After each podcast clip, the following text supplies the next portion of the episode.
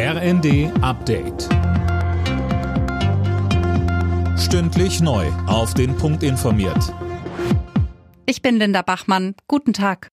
Nächsten Monat fällt die Maskenpflicht im Fernverkehr der Bahn weg. Das hat Gesundheitsminister Lauterbach mitgeteilt. Er appelliert aber, ab dem 2. Februar die Maske trotzdem freiwillig zu tragen, um sich selbst und andere zu schützen.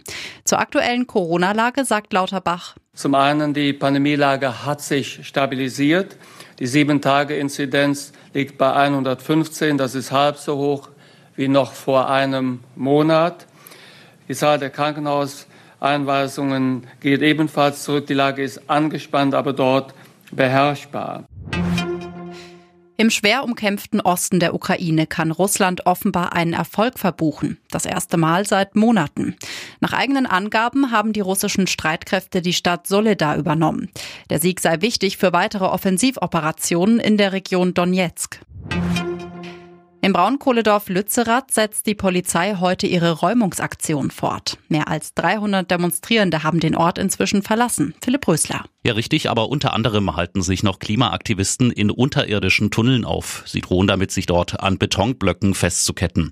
Die Polizei hofft weiter auf eine friedliche Lösung. Es ist noch lange nicht vorbei, heißt es dagegen von den Demonstranten. Die Räumung von Lützerath hatte am Mittwoch begonnen. Anfangs wurden Polizisten mit Steinen und Pyro beworfen. Inzwischen hat sich die Lage aber beruhigt.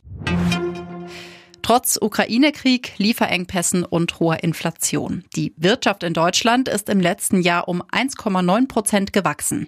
Davon geht das Statistische Bundesamt in einer ersten Schätzung aus. Demnach hat sich die Wirtschaft trotz Krisen gut behauptet. Deutschland startet heute in die Handball-WM. Um 18 Uhr ist Anwurf zum ersten Gruppenspiel gegen Asienmeister Katar. Übermorgen heißt der nächste Gegner dann Serbien. Die Osteuropäer treffen heute Abend zuerst auf das vierte Team in der Gruppe E, Algerien.